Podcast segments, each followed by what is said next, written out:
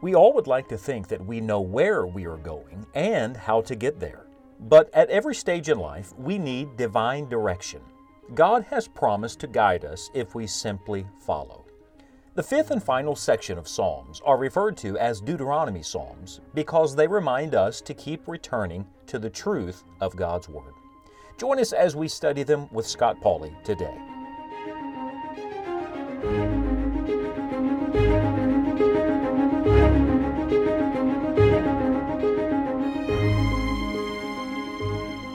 I see my Lord in the Bible whenever I chance to look.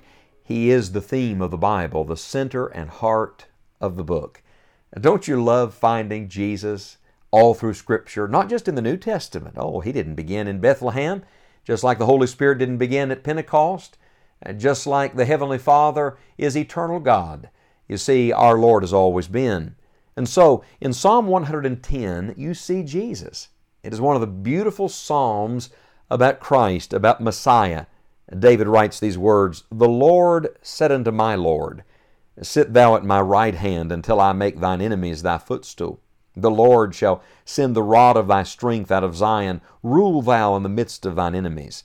Thy people shall be willing in the day of thy power, in the beauties of holiness from the womb of the morning. Thou hast the dew of thy youth. The Lord hath sworn and will not repent. Thou art a priest forever after the order of Melchizedek. The Lord at thy right hand shall strike through kings in the day of his wrath.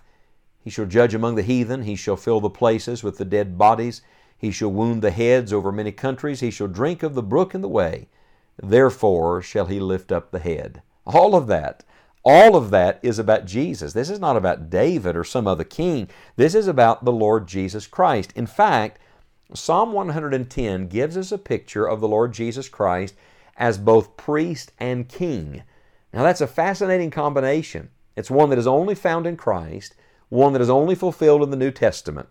Because all through the Old Testament, you had kings and you had priests, but you never had a king serving as a priest or a priest serving as a king. Oh, granted, there were some kings that thought they were priests, that tried to be priests, but that didn't work out so well.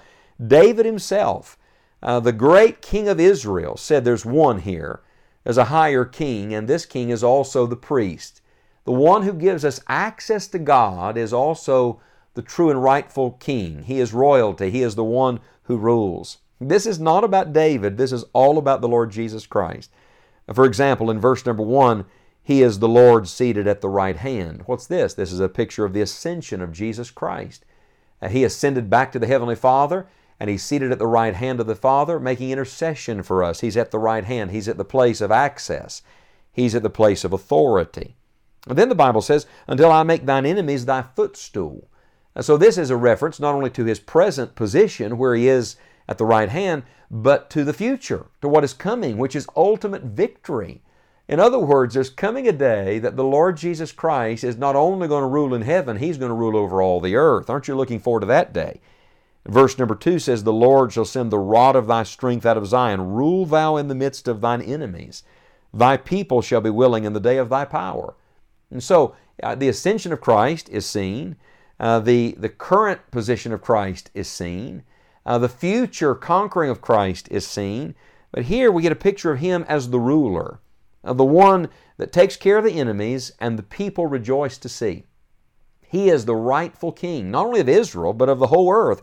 You see, He's the King of kings and He's the Lord of lords. Then when you come to verse number 4, we shift from Him as king to Him as priest. "Thou art a priest forever after the order of Melchizedek." Of course, we know that's a reference to the Lord Jesus Christ because when you come to the book of Hebrews in the New Testament, there is a complete discussion of this unusual person in history known as Melchizedek, this beautiful picture of the Lord Jesus Christ as our priest and His uniqueness, all the uniqueness of our Christ. I'm telling you that Psalm 110 is all about the Lord Jesus as our King and as our priest. And aren't you glad that on both counts, He is victorious? Let me give you a glorious thought.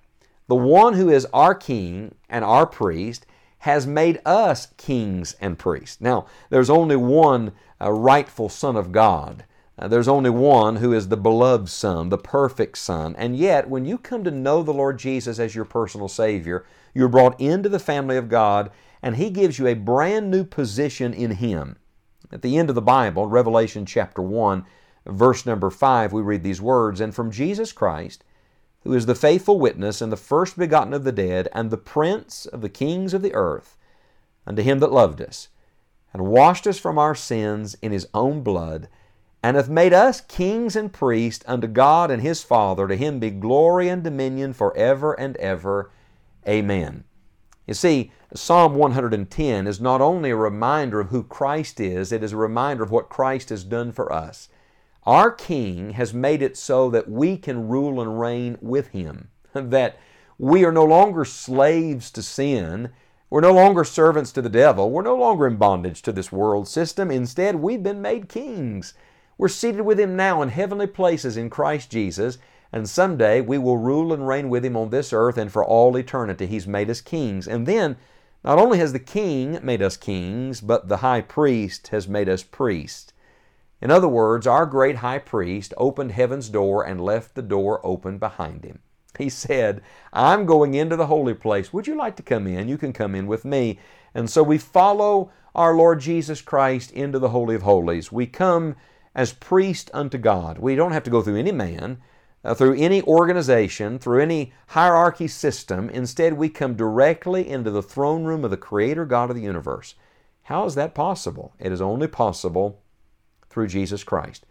And so Psalm 110 is about Christ, and it is about what Christ has done for every one of those who put their faith and confidence in Him. I want to remind you today, not only of who Christ is, but who you are in Jesus Christ, and of the access you have. On a personal note, my favorite verse in Psalm 110 is verse 3. Let me just read it to you. It says, "Thy people shall be willing in the day of Thy power." It's a reference, of course, to His ultimate victory. God's going to show His power. But then it says this, "In the beauties of holiness, from the womb of the morning, Thou hast the dew of Thy youth." Do you hear those three expressions? First of all, the beauties of holiness, not singular, plural, the beauties of holiness. Oh, the Lord's beautiful in every way. And what is His great beauty? It is His holiness, the beauties of holiness. It's a reminder of who our God is. He is the holy God. And watch, as we come into His holy presence, we get His beauty put on our lives. And then it says, "From the womb of the morning." This is the great reminder that the morning hour is fresh. The morning hour brings new life and a new beginning. And what does Jesus bring? He brings a new beginning. And every day we have the privilege of coming into His presence, and He brings that freshness into our life. And it says, "Thou hast the dew of Thy youth." We get old, this world ages, but our Lord, He is perennially fresh and perennially young. Why? Because He has the dew of His youth. May I say to you that the one who has the dew of youth can renew your strength. Isaiah chapter 40, verse number 31, "They that wait upon the Lord shall renew their strength. They shall mount up with wings as eagles. They shall run and not be weary. They shall walk and not faint." I believe Psalm 110 not only has a prophetic element, it has a present element, and it is this, that if you will learn today to spend time with your king and your priest, if you'll learn today to spend time with the Lord Jesus Christ, you'll come to a greater understanding, appreciation, and experience of the beauties of His holiness, the womb of the morning, and the dew of His youth. Do you need that freshness? Do you need that strength? Do you need that beauty put back into your life? And spend some time today in Psalm 110. Spend some time today in the presence of God, and spend some time today looking fresh and new at Jesus Christ. Your King and your priest is everything that you need.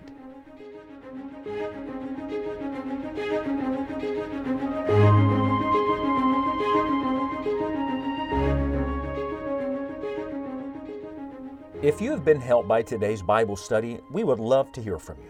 You may connect with us or access the archive of all of the Psalm studies online at scottpauley.org. It is our prayer that the Lord will continue to lead your life and that you will continue to follow. This is the only way to enjoy the journey.